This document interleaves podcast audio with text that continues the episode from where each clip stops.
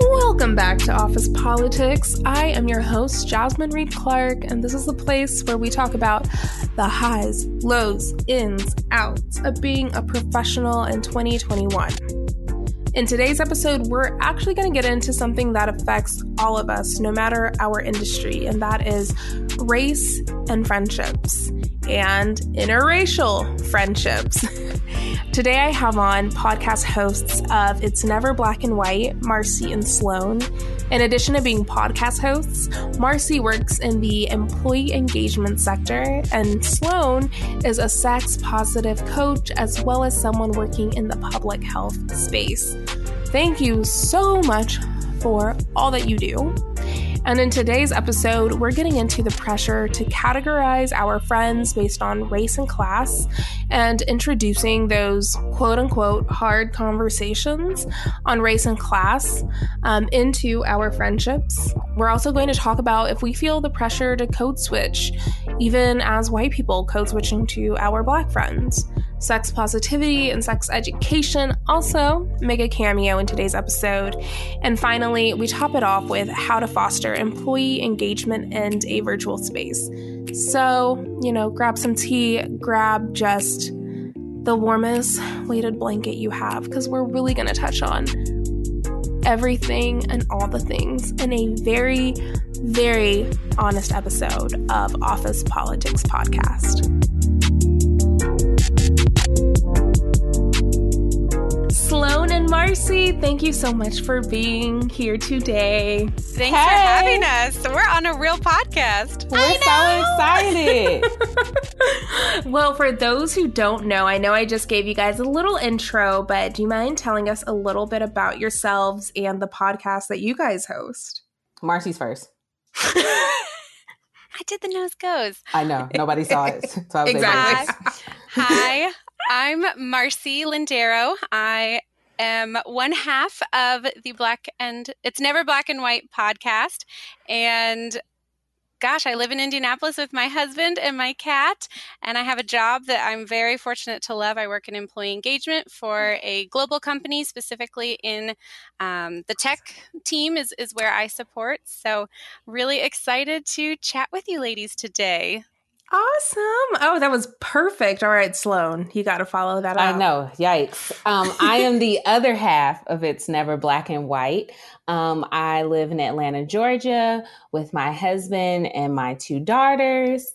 Um, and during the day, I manage um, national HIV campaigns for the government, focusing on HIV prevention and awareness. And on the side, um, I give everybody sex advice and I am excited to be here. I love it. You both have like such cool jobs, and this is already way better than anything I could have asked for. so, the way this all happened, um, we're actually going to talk about unexpected connections in this first act. And it's really funny because, Marcy, you and I met through Instagram. So, and it's weird. I feel like I talk to you more than I talk to anyone I've actually met in real life. And it's bananas because we've never met in real life. I know. This is like our second time seeing each other face to face. And I'm so glad you did not think I was just a creepy stalker because I found you on the financial diet and I've like I've I've followed the financial diet for years and read a couple of your articles and I was like, "Oh my gosh, this girl is awesome." And of course, oh. at the oh. bottom it was like, "Jasmine lives in Dallas with her husband and her dog and here's her Instagram." And so I creeped all your Instagram pictures and I saw you had a picture of a Reggie Miller jersey. Oh, and oh, that's right. I was like, my husband's obsessed with Reggie Miller. Is your husband obsessed with Reggie Miller? And then we figured yes. out Jordan was from Indiana. And like I said, I'm just glad you didn't think I was some random creeper that oh no found you I'm... on the internet. no, no, no. It's it's only weird when people ask to be my sugar daddy, and I'm like, and what is up with that? But and it's always a man where I'm like, you don't look like you have the, the lifestyle, the money to pay for a sugar baby. Mm-hmm. But okay. And um and speaking of unexpected connections, I love your origin story. You guys talk about it on your podcast. But how about we give a little sneak peek into how you two met? Um, sure. Yeah, we met at Purdue University where we both went to college. Um, we were both resident assistants. Um, Marcy swears she does it violent. She did it because she needed money too, but I really think she just loved it in her soul to help people. Um, but it can they, be both. It can be it, both. It's both. It's both. Um, and they have a great package. And so we both were RAs. And during RA training, um, you know, you all stand up in that sort of awkward round robin and introduce oh yourselves. And I was super annoyed to be there. Anyone who's ever been a resident assistant at college knows you have to end your summer early. And it was super whack. So I was already upset to be there. Um, but then also, just honestly, I felt out of place. I was the only Black person on the staff. And so I just didn't really feel connected to anyone. And I wasn't looking for anyone in particular, but definitely not Marcy because she was super positive and smiley and happy to be there. Even if that's not really how she felt, that's what I saw. And so yep. I felt like super negative Nancy being there, like, oh, look at her, just so excited to help the kids. And um, we actually what really brought us closer is we ended up having lunch one day where you sit with random people and her and I end up sitting together with two other fellow RAs. And we were just doing the, you know, the regular getting to know you questions and sort of background on where we're from and who we are. And one of the um, the other woman sitting at the table, a young white woman, she said, um, I volunteer in the public schools in my area, and I just love helping the little poor black kids with their little free lunches. Um, and I was livid, um, but I didn't know what to do. I think also being very cognizant of the fact that I was the only black person and the only black woman. I didn't want to like go off on her. I mm-hmm. also there was no way for me to stay at Purdue without being an RA. Like that was the only financial mm-hmm. path I had, so I didn't want to ruin that the first week. And Marcy, you know, I don't know, unbeknownst to her, stepped in and was like, "Do you want to go get some dessert?" And I was like, "Yeah." Um, and we walked yeah. to the dessert table, and Marcy was like, I did not like that. And I was like, girl, me neither. And I just immediately felt seen and connected. Mm, and mm-hmm. I think from there, that could have just been a one off situation with me and Marcy, and we could have just been coworkers. But then we developed into an organic, beautiful friendship that really became a family where we leaned on each other and we're each other's family you know, away from family. So I'm just really thankful that that really awful um, poor decor moment um, turned into this beautiful friendship where I don't know if we would have connected um, otherwise if we hadn't both been RAs and both been at that dumbass table having that dumbass mm-hmm. conversation. Mm-hmm. oh, with that dumbass girl. With that dumbass girl, straight up. Did she? And I feel like in that moment, she probably had no clue what she said was even. Absolutely. At, no, no, no, no. Now, from it, bonding a friendship over an awkward situation um, to starting a podcast, how did the podcast start? And can you, you tell us a little bit about what it's about? Ooh, sure. So, yeah, the awkward moment at the Windsor dessert table really did grow into this like fast friendship where. Mm. You know, I think we both learned so much from each other. Sloan, you know, really changed my perspective. I had no idea what it was like to have a, a black best friend. And so yeah. I was really learning a lot about, you know, the fact that my truth is not the universal truth. My reality mm. is not a mm. universal reality. That's and so, you know, we've had years and years to have these tough conversations and like, you know, learn all these things. She's you know come to my home and I've come gone to her home and you know we've really just opened each other's minds I think in a lot of ways and we talked about you know people have always told us like you know, you guys should write a book and write mm. down all your misadventures and your adventures. And, and neither of us wanted to write a book. And so, kind of when 2020 hit and we were, you know, I was on furlough for par- the first part of the year, and we were like, what would be a cool project and a cool way to share the story that's not necessarily a book? And we didn't think an Instagram page was the right way to do it. And we we found that we always just anytime we get on the phone, we're on the phone for an hour minimum, just oh, dropping, you know, totally. truth bombs on each other and sharing advice and wisdom.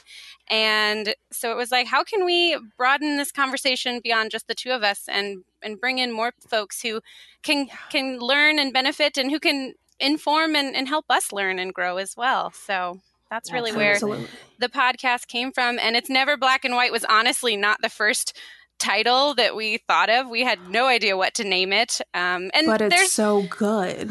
Thank you. The the metaphor works, but it's really it's not just about the fact that you know I'm white and Sloan's black. The the the goal is not for everyone to go out and get a black best friend or a white best friend because that's not authentic and that's not genuine right. and so we just want to say this is has been our journey this has been our experience here's what we've learned and how can we share that uh, and, and broaden the conversation so, oh, yeah. it's so good. And, and I wanted to add to that. I think the name came from we were trying to figure out how we can talk about our conversations that live in the gray um, mm-hmm. and how so much of our conversations are are the gray area of trying to yes. figure out where we all stand and what that means. And we just kept throwing around gray stuff. It was like the gray this, the gray that, blah, blah, blah. It, exactly. Literally, we said that. Exactly. I think every other suggestion was Fifty Shades of Gray. And we were like, this is clearly not it, but we just want to keep throwing that gray out Besides, there. you might start your sex positive podcast one day. So we have to keep that. Girl, you, know, you better open. throw that out into the universe. Come on. Reach I for it. it.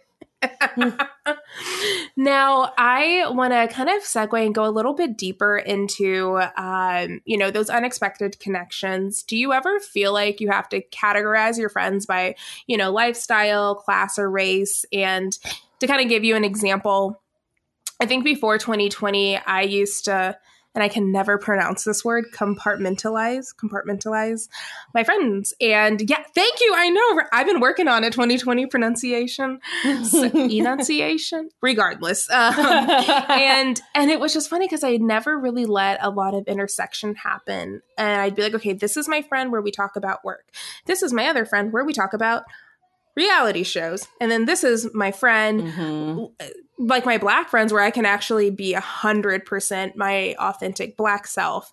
Um, and so it is something that I I've been introducing to my friendships, which is like, no, you're actually going to accept all of me.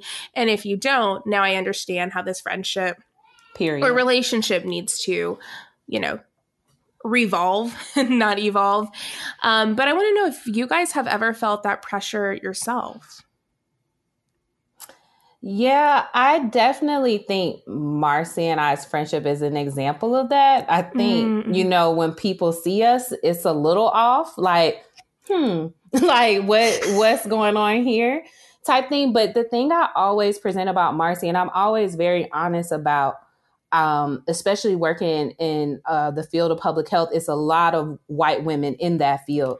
And I don't always have the best interactions um, with white women. And yeah. but the reason I think I have them with Marcy and can have them with people who come to the table like this is because she allows me to be my authentic self. I don't have to code switch for her. I don't mm. have to all of a mm. sudden be like, mm. "Hello, Marcy," and like change my voice, or or or she talk about skiing, and I'm like, "Girl, I just love to ski," when that's not true. like. I just feel like she allows me to be myself, and I don't feel any sort of way about being like, um, what do what what do you do at a, a derby or what do you do when Evan races cars? Like I don't have to feel like I have to be like, oh yeah, who won last year? Like I don't feel that way, and I think that's the part about you know important you know relationships that you don't expect to have is that if that person allows you to be yourself, mm, you can mm-hmm. build a relationship with n- anonymous, whoever that name is. So if they al- yes. because when you have to hide things and change things, it that's not organic. It doesn't feel natural to you.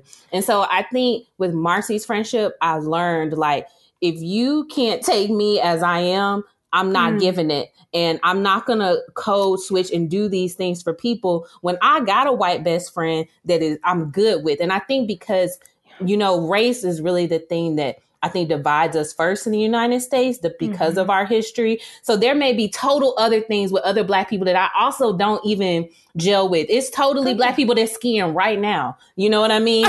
like, but It, I think because of uh, the history and the culture that race can really put a barrier that you're like, oh, I don't, I don't rock with them. That we don't rock. Like yeah. it doesn't make sense. I can only compartmentalize, and we decide that oftentimes. But I feel like Marcy allowed me not to even have to make that decision to compartmentalize myself.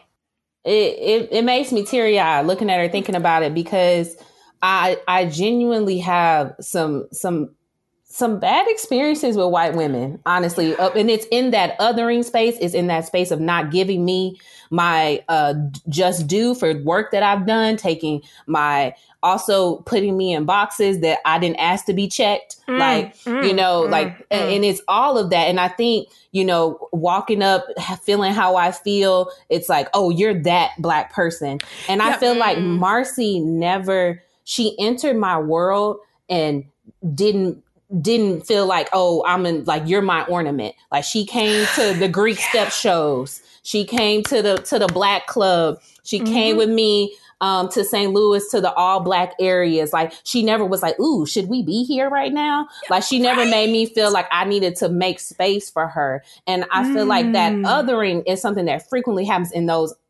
relations, those interracial friendships and relationships that are not authentic, where people mm. are not able yes. to come to the table as themselves. And I feel like even when I come into Marcy's world, I honestly feel like she got me. Like, and I think that's the other piece, right? Well, I'll be honest, truth bomb, you know, I'd have been in her world and there've been some people I've been like, hell no. Like, I'm good on that. But she never is like, oh no, it's okay. Just, you know, just diet down or like do this or do that. She like, well, fuck that. Like, well, what happened? Like, you know, like she's always on my side and recognizing that she's known me well enough that if I feel dismissed or not seen, that it's actually happening. Like she's never been like, this is the thing I always get with white women that I work with, the other women I'm cool with, is like, it could be that, but let me just say something else are you sure that it was? And I'm like, wait a minute, bitch, didn't you just hear my whole 30 minute explanation of what it was? I know what happened to me. Let I know t- what happened to me. Marcy never does that. When I tell her they were racist, they did this, they didn't say the N word, but let me tell you, they act like I wasn't there and this what happened. They talked over me. She like, they were being racist. Exactly. And, you oh, know, oh, like and she and she validates me. So I feel like that's that's what you need is not an othering, but a validation that your life matters, that your experiences matter, and that your voice deserves to be heard and not and she doesn't overspeak my experience into what she thought might have happened. Normally because we'd be on the same page. But yes. you know, she she listens to me and I appreciate that let me just say, and then Marcy we'll volley it to yeah, you. Yeah, can I talk? yes, I know. I'm just speaking up on you. I'm just, I'm like this Marcy now. Okay, go ahead. no, the, the, the the quick, quick, quick thing I wanted to say was the validation part because if I had a dollar for every time I was venting to a friend and they're like, I mean, let's just assume positive intent. Like maybe you're just reading it in that way. And I'm like, no, I don't want to play the race card. In fact, I want to look at all the other cards before I, I'm more willing to think maybe I'm a shitty person before I'm like, this person is racist. Mm. So, Marcy, thank you. Now, Marcy, let me, I, you know, the mic is yours, boo. I mean, I just, I'm humbled and seriously, like, it, it, you're all making it sound like it was way more graceful to get here than it was because it was not. Like, yeah. I think, I think part of the experience and, and back to your original question is categorizing friends by lifestyle, class, race. I think the oh, reality of of my upbringing in sub, you know, suburb of Indy, all you know pretty primarily white school, had primarily white friends. Like, I think it's just very easy to unintentionally kind of categorize your friendships by lifestyle, That's class, true. and race. Mm-hmm, and mm-hmm. people who do the same thing and like the same thing tend to hang out with people who do the same thing and like the same thing. So I, I do think that to Sloan's credit, she has always made me feel like I can bring my full self to this relationship. So yeah, mm-hmm. I might talk about Seinfeld and she'll give me the side eye, and that's fine. And that's Wait, okay. Sloan, you don't like Seinfeld? I love. Oh, come on. I mean, it's all right. Get... It's all right. You know what I mean? You know the one white show I can't get down with, and I want to like it is Friends. Like it's uh, fine. Uh, Friends has not aged well. Like Friends no. in 2020 just does not have the same Oh. you know, I get that there's the nostalgic vibe and, and that's all comforting, but like Friends in 2020 does not hold up. There's just a lot of problematic stuff. I'll give y'all Will and Grace. okay. Oh, I've Oh, I love Will and Grace. Yeah, yeah, yeah. I'll give you Will and Grace. but but the point is the point is Sloan never asked me to change who I was either. So, you know, when we go to Ferguson and we go to a grocery store and she goes, Hey, uh, stay close. Um, I don't let my grandmother come here. I'm like, Okay. So yeah. we're here. But then somehow I end up chatting with this nice man in the, you know, you. cracker aisle. And we are like talking. And Sloan is like, Why are you talking to people? Don't talk to people. We are not here to talk to people. We are here to get in and out. And so, uh, you know, to, for better or for worse, I think my parents raised me to treat everyone yep. with love and kindness and and and I, I I hope that that's what most people in our country are trying to do right now. Right. Where we get stuck and where we get caught up is the how because I think mm, that's when so, yes when all these white women are like, well, have you considered the positive intent? Have you considered the flip side? And that's harmful and that's violent and that's not okay. And we need to have these conversations oftentimes white women to white women to say, hey, stop doing that. Don't deny reality right. from, uh, from a perspective that you've never seen. And so I think the ability to be yourself unapologetically and wholly in any relationship mm. is so, so important. And it takes a lot of therapy, it takes a lot of uh-huh. self reflection to get to that point. Preach. Because, I mean, and uh, Sloan is giving me credit to go to these step throws and these, you know, this, um, fraternity and sorority functions, I'm sure I was awkward as hell and very uncomfortable in some of these moments. But you know, it's it's a learning experience, and and however you get there, I think it's you know how do you want to make your friends feel? Do people feel mm. better after you leave their presence or not? And you know, really tuning in and and trying to you know allow that person to be their full selves. I think that's something that we both do for each other. Um, uh, there was never, I mean, there was never a time when Sloan said, Hey, that's too white for me. I was able to be my whole awkward little Indiana girl self with her. And, oh. and that's, you know, how we got to be where we are. And I do think one thing I want to add because I feel like I'm speaking so positively because this is us 10 years in the making. But I, in the beginning, we had some rough moments. And I think on our last episode, we kind of touched on some of our first interactions that I had with the police and sort of how Marcy yes. saw life through my lens. And but I think the the best thing that, that we're pulling out of this and why we're able to talk about the positives is because she was willing to do the work on herself. Mm and mm-hmm. we were willing mm-hmm. to do the work on our friendship. Like yes. I knew she was a good person, a genuine person. I also just knew that from her perspective and her life, she didn't see the world that I was seeing. And I think when you come into someone's world and you're like, I'm not going to try and change it. I'm going to be open mm. to it mm. and learn. That's where you can be here 10 years later where when she didn't say like, "Oh, you're overreacting." The police aren't like where she's still. We're still not having that same conversation today because if we were, we wouldn't be friends. Right. We wouldn't have the deep friendship we do. So I wanted to acknowledge I am speaking positively because we're at plus 10 years. Exactly. But the beginning years were a, a, learning curve for both of us. Absolutely. And Sloan, you brought that's kind of, I'm having like a revelation in the middle of this. So thank you both and that is it's not that we're trying to change people's worlds. It's that we're trying it's like a deeper level of empathy. And as you brought that up i think that's something i'm currently learning because look i'll call myself out. I think i want everyone to be just as ambitious as i am and have these lofty goals. And i'm like okay i'm going to get you there. And i've had a few friendships where i've had to tell myself like okay if that person doesn't want to be the best or the next blank. It's it is like I think I used to take on a lot of people's lives and be like, okay, I'm gonna help you get there and I'm gonna do this. I know, Marcy, you're into the Enneagram. Sloan, mm-hmm. are you? Okay.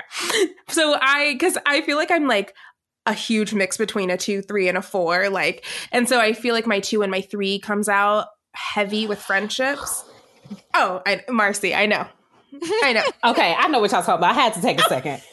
Marcy put me on this. Yeah, it took me a second. Yes, yes. And so, just to hear you both speak to that, I think that's a really humbling reminder for myself, even in this moment. And um, realizing that to accept, to meet people where they're at and to accept people as they are and not who we want them to be. So, Ooh, mm-hmm. that's deep. Yeah. Mm-hmm. Yeah girl. And the next question I have for you is, you know, have you ever felt the pressure to code switch in friendships or water down your past traumas? Are you ever afraid of like keeping it real all the time and not necessarily with each other, but just in your friendships in general? Um yeah, definitely. Um and and I think you know, I'm going to step away from race for a second. I think even as things have changed for my life, like being someone with kids and having friends mm. that don't mm. have kids, um, not being as like able to to be on the phone all night and figure out problems or being able to be out all the time yeah. or being able to just drop things with you know but also in my 30s i've been also trying to figure out how i those friendships matter to me and so I don't want to lose them either. Yes. So I think that there is a balance because I think moms also need to have those friends if they're supportive, whether they have kids or not, because you need your group, you need your your clique. And so I think, and then I also think being having friends that are single, being married. I remember being single. Let me tell yes. you, with Marcy and her husband, they are unbelievably cute together, and it is almost to the point of disgusting, but also beautiful, right? And perfect. I used to be sitting with them when they was wiping off stuff off each other's face, and like, God damn it, when I'm gonna get somebody, you know, and so I remember that feeling of being single and now yeah. being in a relationship. I think also trying to balance, like, because now I'm the person that's like, you don't get it. You you're married, you know, and I'm like, girl, wait a minute. Like, you know, I used to be that, but I also then now have been recognizing like, but you're not, you're not there anymore. So that same meeting people where they are. So I do think sometimes in those conversations with people who don't have kids or people who aren't married and there are different conversations going on, I purposely sort of code switch and, and try to meet them where they are and be like, okay, so tell me a little bit more about that.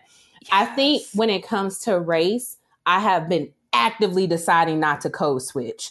And it has been making people very uncomfortable with me. Um, I have I recently just had a very uncomfortable situation with a white woman on my team, feeling like I'm being too black or I'm using my blackness as a way to have a space in the conversation. Um, and I, it, I was hurt by it at first. Like, wait a minute. I thought I was raising concerns about how we can have equitable hiring practices at our job and allowing people to feel that they can move up and do different things and they're not being held back by their race. But it, it, was presented to me differently. And so I think, but I'm fine with that at the end because I decided I'm not going to be silent because. Yeah Absolutely. I'm at the table for a reason, and a lot of us don't get to the table. So I'm gonna be my whole black ass self. And if you don't like it, that's cool too.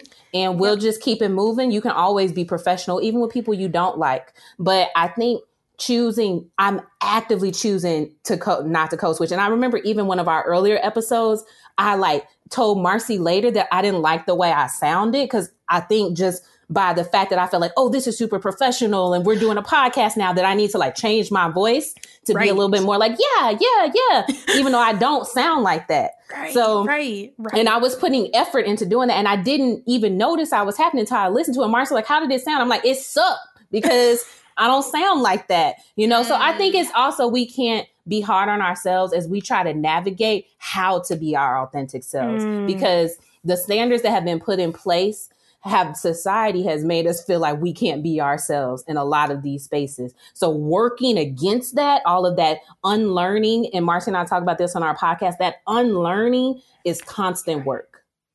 Constant work, absolutely.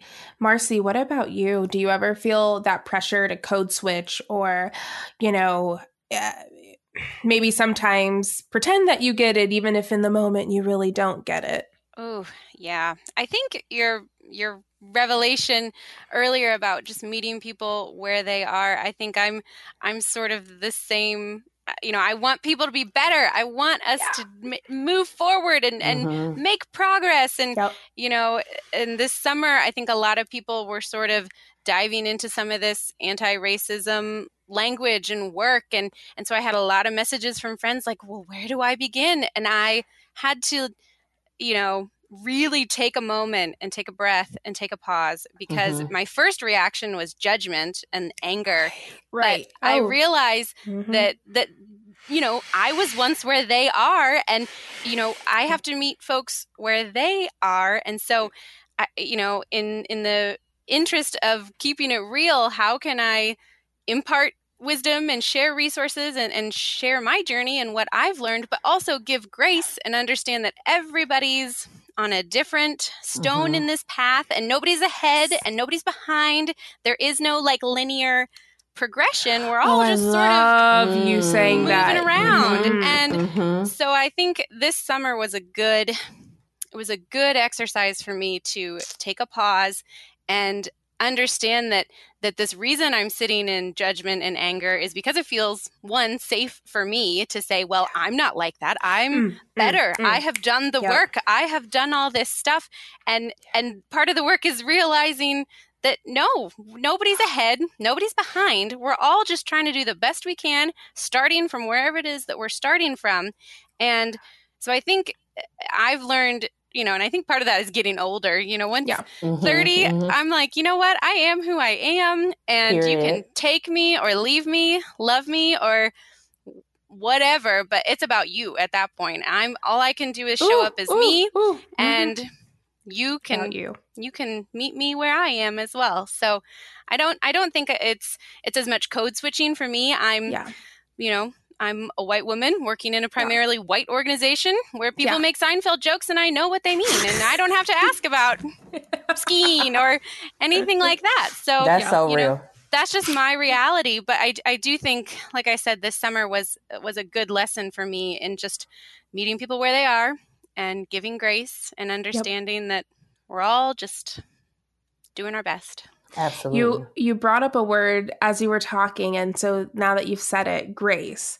And I think about grace and tolerance a lot in friendships, you know, from the most surface level friendships to the friendships I've had for a decade. Um so there's no right answer, obviously, but what do you feel like is the greatest difference between having grace with people in your life, you know, who have different political views than you, who have different beliefs than you do? Um, what's the difference between grace and then coming to the point of realizing I can't tolerate this energy within my space any longer? Ooh.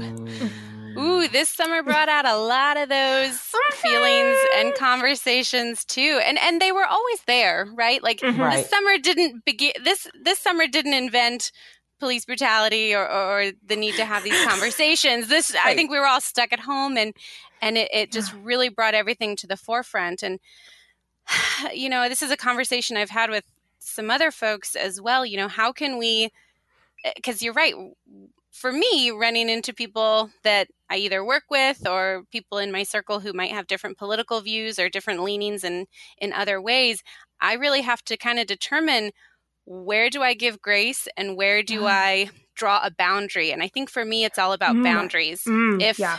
If someone good. says That's something good. that yeah. I don't agree with, I don't have to awkwardly laugh. I can sit there silently or I can Period. politely and yeah. kindly just let that person know that A, that's not acceptable, and B, that's not what I believe.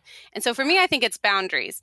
It's it's values behind the policies. So policies are important to change people's lives, but the values are super important too. Uh, are we trying to help people be successful? Yes. What can we do to make that happen? Are we trying yes. to make our workplace safe for all people? Mm-hmm. Yes. What can mm-hmm. we do mm-hmm. to make that happen and to, to help that? especially earlier, much earlier, more so when I was in college, I think race used to almost be this elephant in the room with some friendships.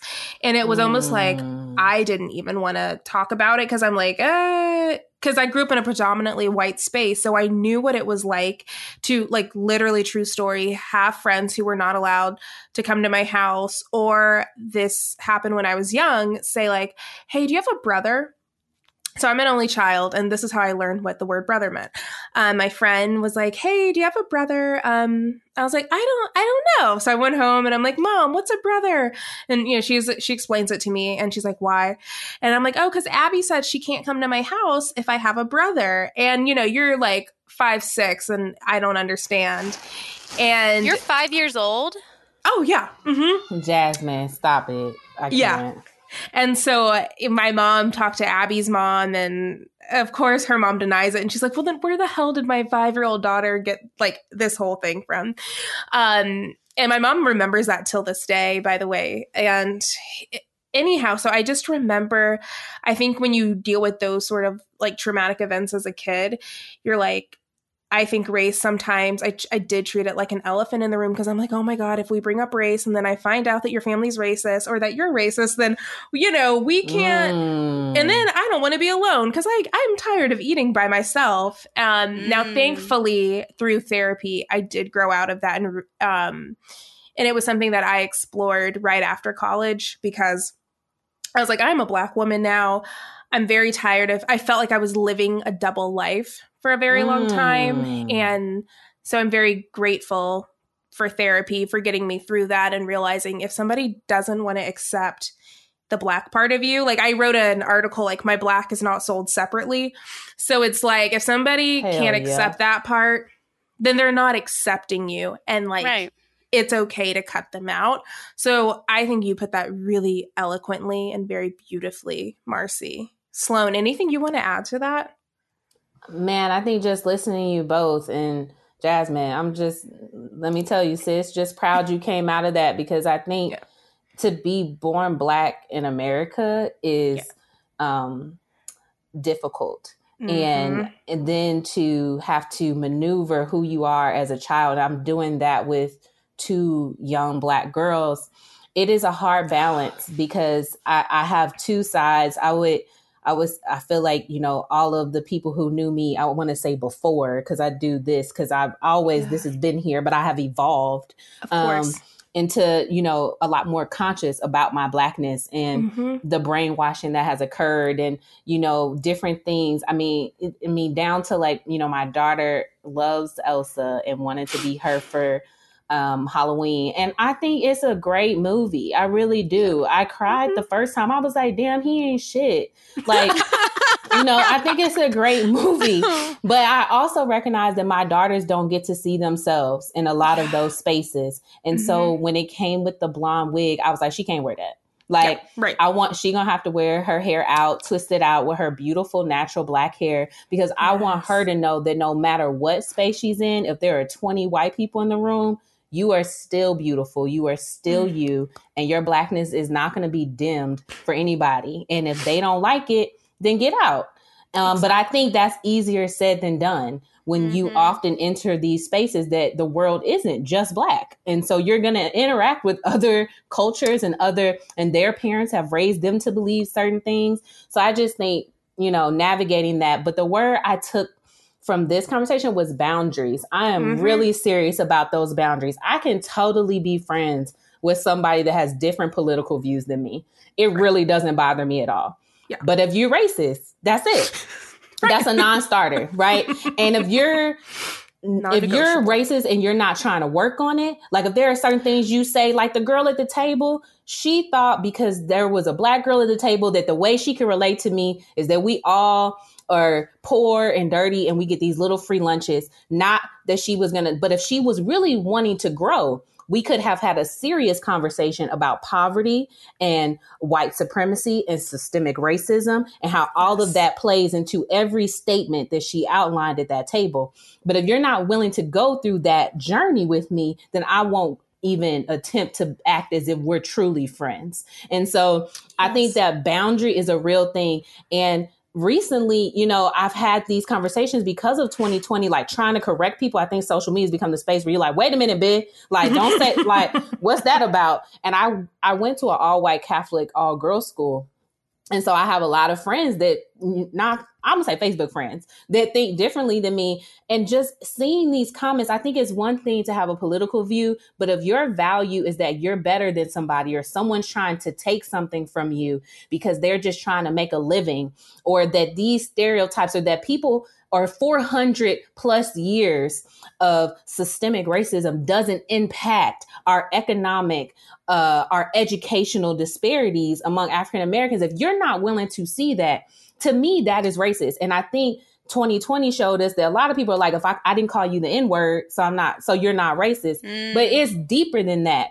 It is your value. It is what you teach. It is, would you let your kid play with my kid? You know? But also, what I realized this year, I'm gonna be honest. I don't know if I would let my kid play with your kid, like mm. because I I don't feel that that is a safe space for my mm. children. Mm. Like I don't want them to be in spaces where I have to be like, well, you know, we got honestly, I took my daughter out of soccer last year because she was being ignored. The kids were being mean to her. She was one of the only black kids on the team.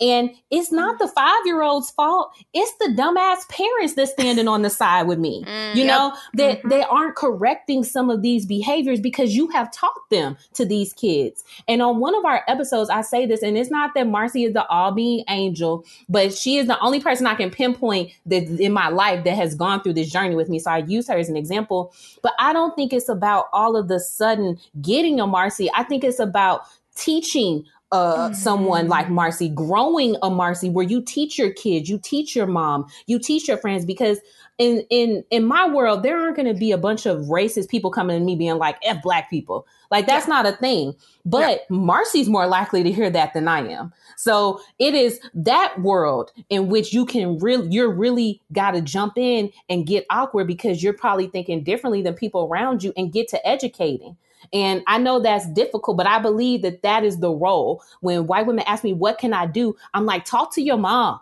talk to mm-hmm. your sister.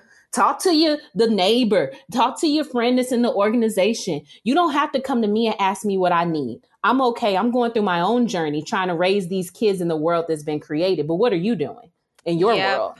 Something that your podcast is always an incredible reminder of is the unlearning. Um, and I think with me, it, it's come through more so with like classism and thinking about just just having to understand mm-hmm. how systemic oppression relates to class and mm-hmm. um, like mm-hmm. one thing my husband brought up and it's just so interesting just to see our evolution in five years but he i remember when we first met he was like you know we always treat charity like it's so heartwarming, but really like it's just fucked up that we live in a world where like we have to have charities and and he doesn't and he doesn't mean that to say don't give or don't do charities. It, he's just saying like it shouldn't come down to like all these organizations to do what the government should be doing. And it's just so funny because five years ago I was like, well, no, I, you know, maybe you're thinking like doing the like, well, you know, have we thought about it like this from the other side? yeah. And now it's funny because I did angels at my church. I was getting their toys today at Target, and I'm like, this is so fucked up.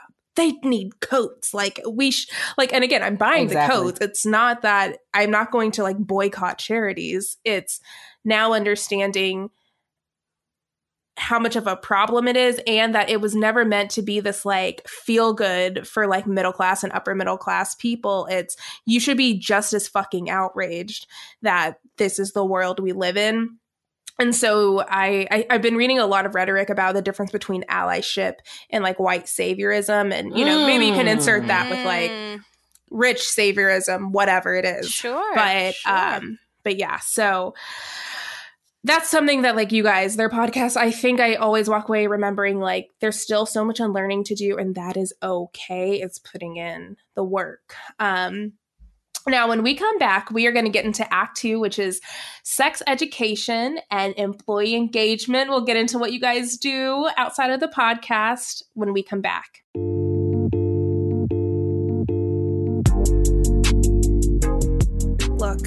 I may not even know you personally, but I already know one resolution that's on your list to read more, to rest more, to take more moments to stop and spend time with yourself. Self care. Maybe all of those things are on your list.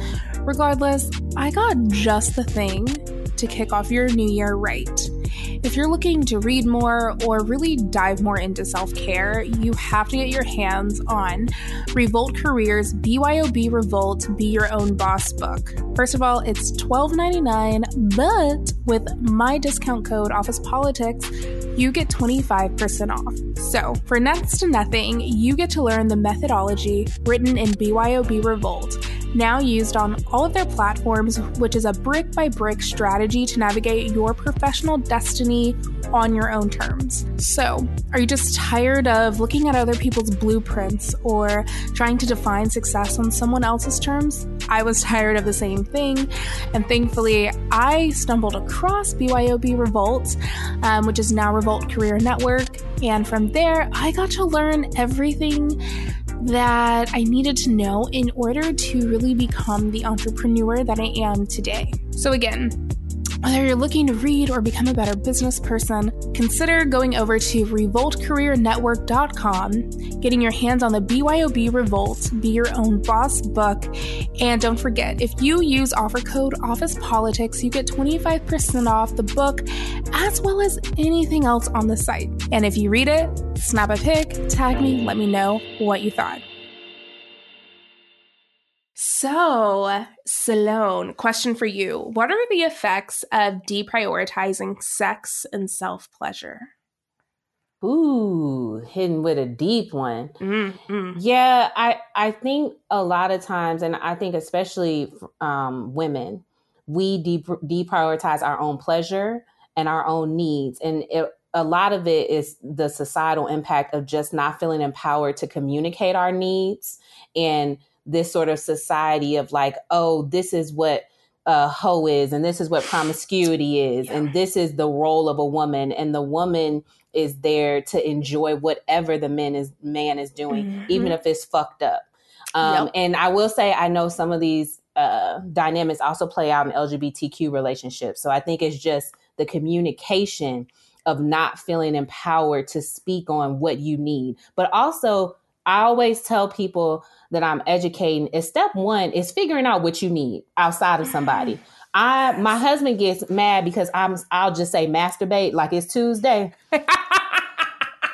you don't have to do it, but you need to figure out your body.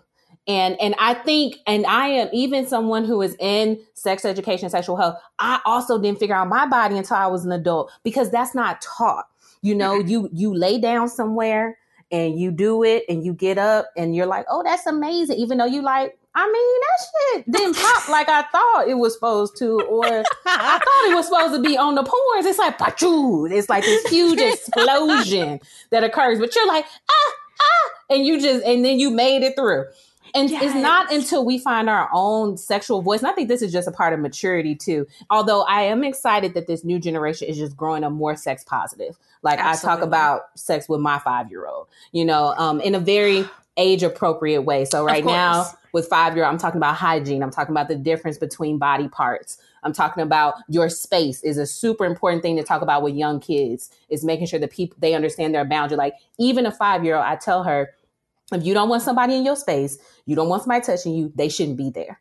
So mm-hmm, it's important. Like mm-hmm. I don't make my kids in the holidays be like, go hug such and such. Like if they don't go hug such, they didn't want to hug you. And that's fine with me. And my husband and I are both on that. And so I'm happy about that. But I think, you know, the deprioritizing of ourselves mm-hmm. is a mm-hmm. natural sort of uh, societal implication that happens of like not being able to speak out about your sexuality because sex has been so taboo in our mm-hmm. society is because we over sexualize everything. So yes. it's not talked about as like the reason the three of us are sitting here is because somebody did it. So that's the basis of where I come at sex education. So that's number one. So you're here because somebody did it.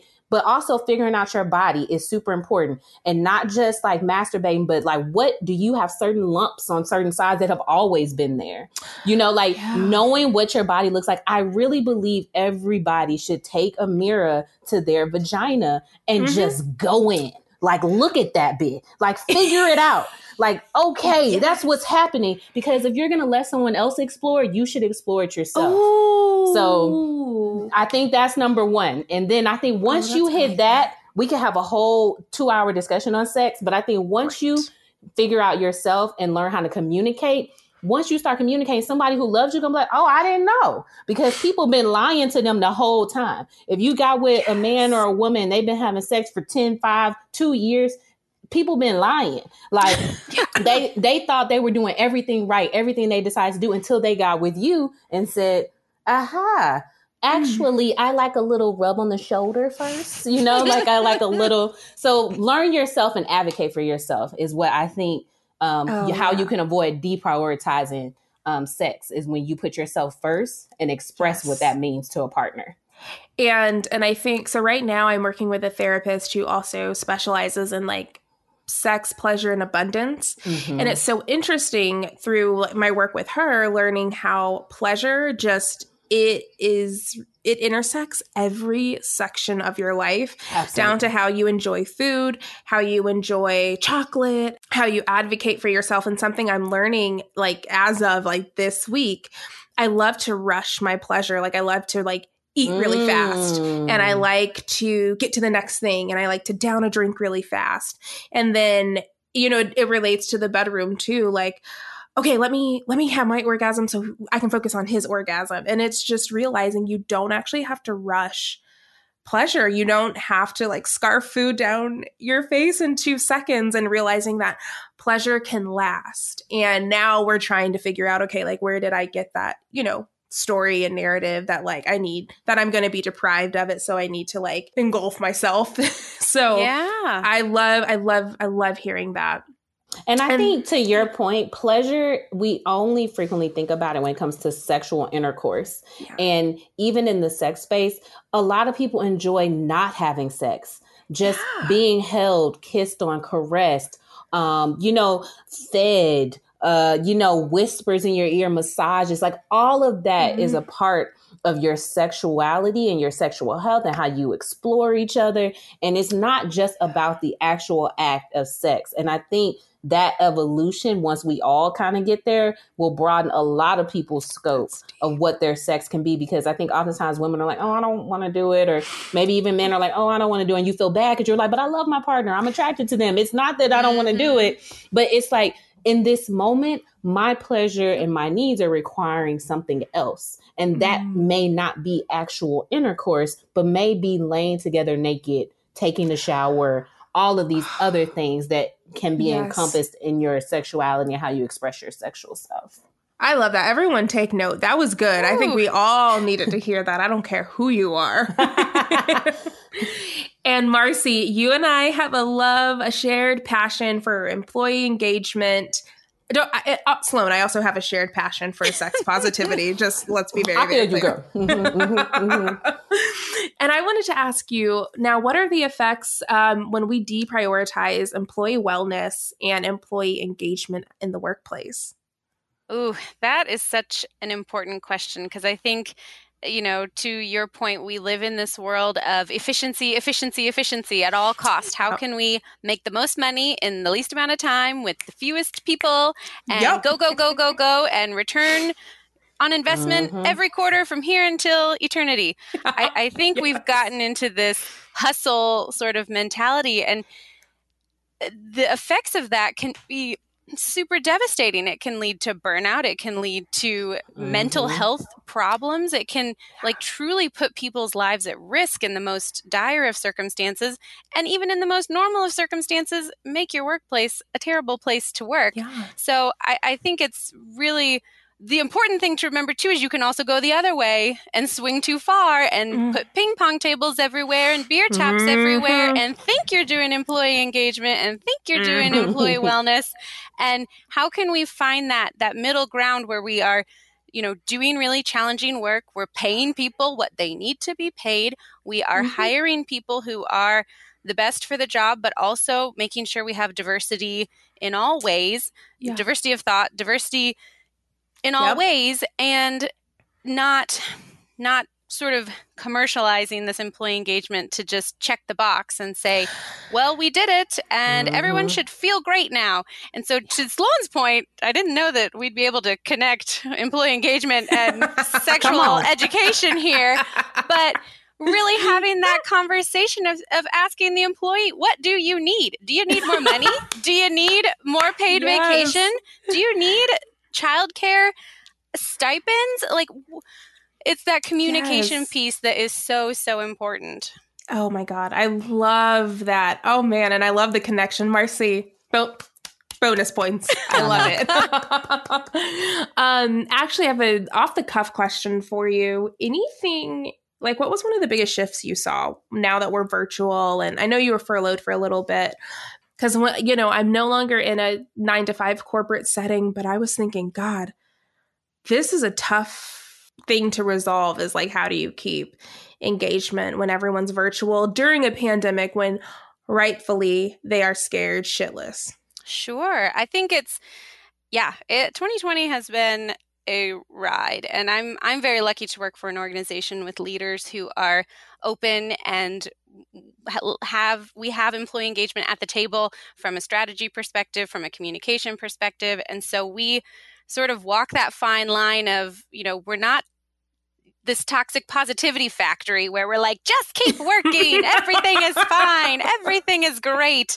No, right. no, no, no, no. The world is in a rough yeah. place right now in multiple spheres and in multiple ways. And so, what can we do to support our team members? And I'm very lucky to work on a team that that is the number one focus. We're here for the people. What can we do to make work more human? What can we do mm. to feed that connection? Because I feel like we're all feeling so disconnected, looking at each other through screens uh, and via email and text. And so we lose that human connection piece. And we've done a lot to just make sure that if we're not running into each other in the halls, how can we drive that connection? And I'm yeah. I'm finding we're doing it in very low tech ways to where we have we literally mail a postcard to people's homes and it has like our team members' faces and trivia answers and questions. And what? different people show up in your mailbox every single week, and they're your friends, they're your oh, coworkers oh, that you cute. would you would normally see day to day and and people put them on their fridge my husband has read them and says oh my gosh i love reading all these fun quirky answers that your team members have shared That's and it's awesome. it seems low tech right to send a postcard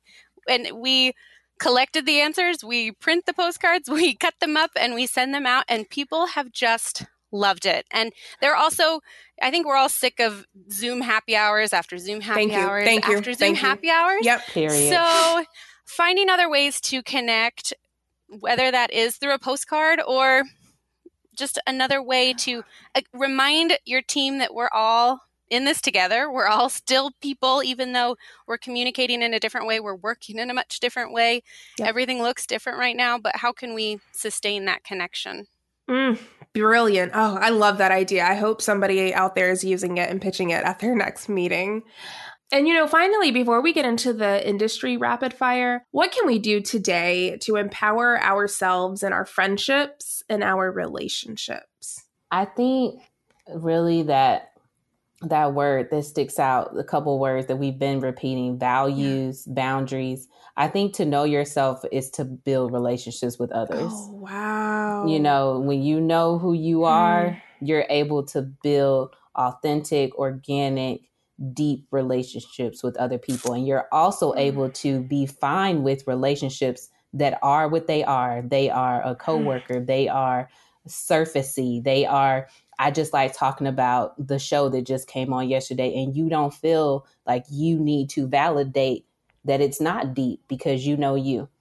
So I think it's it's to know yourself. The work always begins with you looking at that man in the mirror.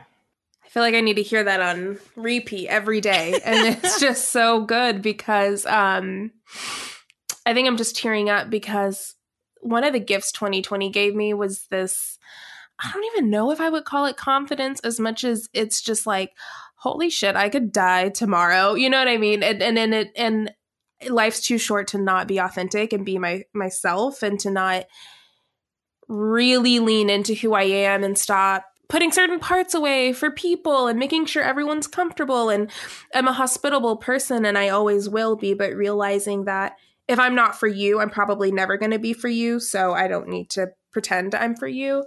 So Sloan, I think that you're right on the money and it's interesting just to see how this year is probably the year I started to lean into that very notion and I've had some relationships kind of go to the wayside, but a lot of relationships really go deeper. And anyway, that was really, really awesome, Marcy. Yeah. Do you want to add to that? You want to Yeah, leave it there? just a, oh i have one little ad but I, I think that 2020 has just put a microscope on all the things that already exist this has just oh, that's good. br- yeah. brought to the surface things that we didn't normally talk about before brought to the surface what's Mm. actually really important they it, your family your health your safety, you know all of those things have just risen to the top very rapidly and sort of forced a reckoning that we haven't had in a lot of other years.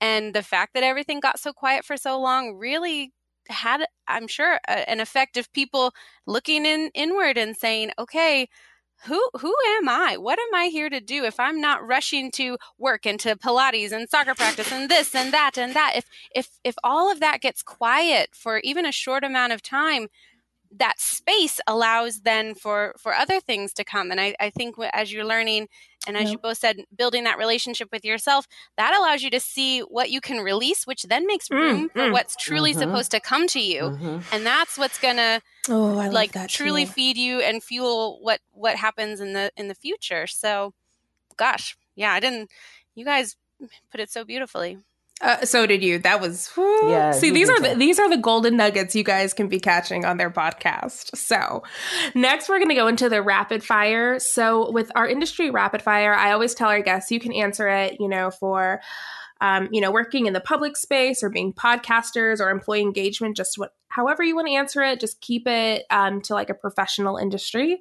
So, the first question is what is the biggest misconception about your industry? The biggest misconception about employee engagement is that we are party planners who bring ah! the beer and the ping pong tables and not to knock party planners. I Nope.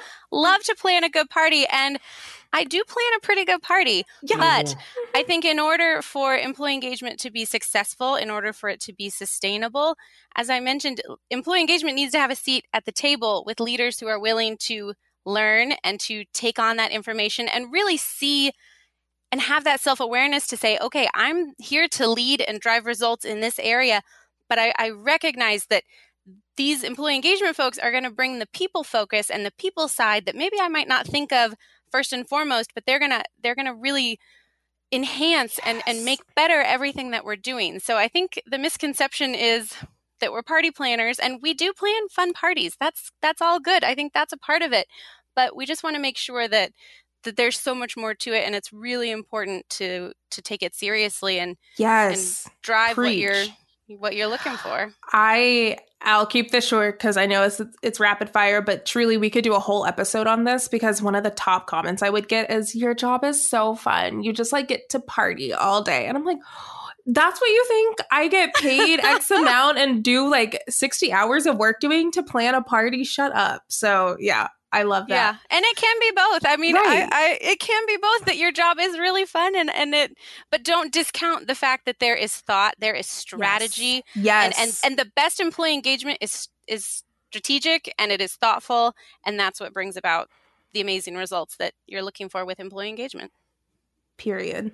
Sloan, what about you, darling? What is the biggest misconception about your industry? Okay, I'll do sexual health. I think the biggest misconception is that we're trying to encourage everyone to have sex and Mhm. Mm. that we're not that there isn't education that sex is just as simple as laying down with someone. And it is not. It is deeper. It is you, you. it is what you want. It is what you need. It is what that person wants. It's what they need. And it is about growing and learning because what you do with one person isn't what you do with someone else. And also with one person who you've been with for 40 years, they are not the same from the beginning Mm-mm. that they will be at the end. Mm. So it's about that journey, and sex is a natural uh, action that yeah. some of us choose to take and some of us don't, but it is natural and it is normal. And so I think it is normalizing the yes. need to not just talk about like oh these are all the awful things that can happen if you have sex but these are all the great things that can happen and greater things when you keep being willing to grow and learn. Absolutely. Yes yes yes. Now for both of you what is the least favorite part of your industry? I think for me, the least favorite part would kind of be the misconception. I don't know if that's yeah. cheating, but I no. think it's it's an oversimplification maybe of yeah. if we just check these boxes and throw some pool tables at it, uh, this will solve our problems. And yes. understanding that again, it takes strategic strategic, thoughtful actions that are that seem small at first. And so it's it's playing the long game. You can't just Ooh, jump in where yeah. there was no employee engagement before and drop a whole bunch of employee engagement on them because that is inauthentic, it's creepy, and nobody's going to trust it. And rightly so. But then you have to convince leaders again who are in this like, okay, well you're here, I need you to do all this stuff and sort of meter that with this is what's going to have an impact. This is what's going to seem genuine. This is the small step we can take today to build and build and build. it can't be oversimplified. It's a, it's just as important as any other function of the business. Girl, I, uh, it's a long game. Absolutely. Sloan, what is the what's your least favorite part? I'm actually going to switch to public health, which I yeah. think kind of interacts with sexual health as well. But I think the thing that's hardest for me in public health is not recognizing that we must address these disparities in order to reach full equity um, where people all have access to healthcare and all have the resources they need to be healthy. That people aren't just out here saying, I want to be unhealthy and die. That people do not have resources. They do not have the education. They do not have the clinics. They do not have the doctors. They do not have the trust with certain mm. doctors because of historical um, context around certain communities uh, being having things done to them without their consent. So I think with public health is is not mm-hmm. like the reason I chose public health and well, no, I tried to be a pharmacist, but it didn't work. But the reason I chose public health after sort of that one on one interaction that you have with a doctor, with a pharmacist, where they're focused on a specific patient, a specific regimen, because public health is looking at population health. And that is a big thing right now because of the pandemic, is public health. And people are looking for these answers. And it's like, oh, well, why can't you just do this? But that's why I got into it because public health is not about like, let me just put one person on a specific regimen that's tailored to them.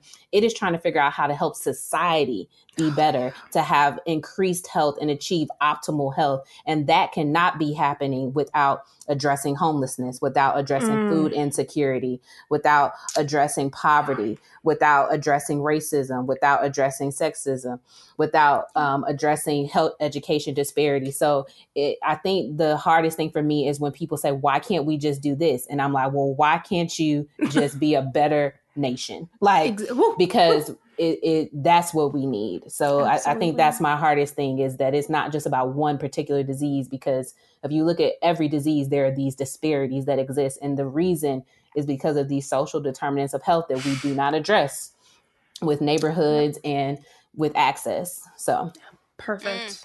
Yes. And what is the best thing about your industry or profession? I love that I get to go to work every day and make work more human and make yeah make things better even if it's in a tiny way even if it's for one single person my i feel like my job is to help people feel seen at work for their whole person you know and and i think that's tough because it's very intangible that my job is to go to work yeah. and learn my coworkers spouses names and their kids names and their dogs names and where they go on vacation and ask them about it and yep. just understand that any any brightness or any light that that we can shine and and make the world a better place like one interaction at a time i will tell anyone i have the best job in the whole company and in the whole world i'm such a nerd about it i just i think making work more human is so important and it's what's going to sustain everyone as they work because work alone is not sustainable. We need to make sure that we're taking care of our people first and foremost. Absolutely. Again, whole episode can be done on that topic. Um, what about you, Sloan? What is like, what's the thing that you look forward to every day or the thing that really lights you up? I think what lights me up is giving people the information to make informed decisions. Ooh, I love yeah. when people come back to me and say, because you said mm. this, I did this differently. I did not know that this was the reason rates were high for HIV among Black women because of these reasons. And now I'm making a different decision. Like, mm. I think to know that just, you know, a quick conversation and then well that's on my daily you know my sexpert page but also these long-term communication campaigns that people are seeing out in the world that when they're seeing that that they're being informed about something that's going to impact their life for the better. Because i think that's what i love about my field the most is prevention is power. That Ooh, you you when yeah. you educate and you learn bef- and you prevent something from happening that's the world to you, to your family, um, and to your contribution to society because you're still here doing what we need you to do.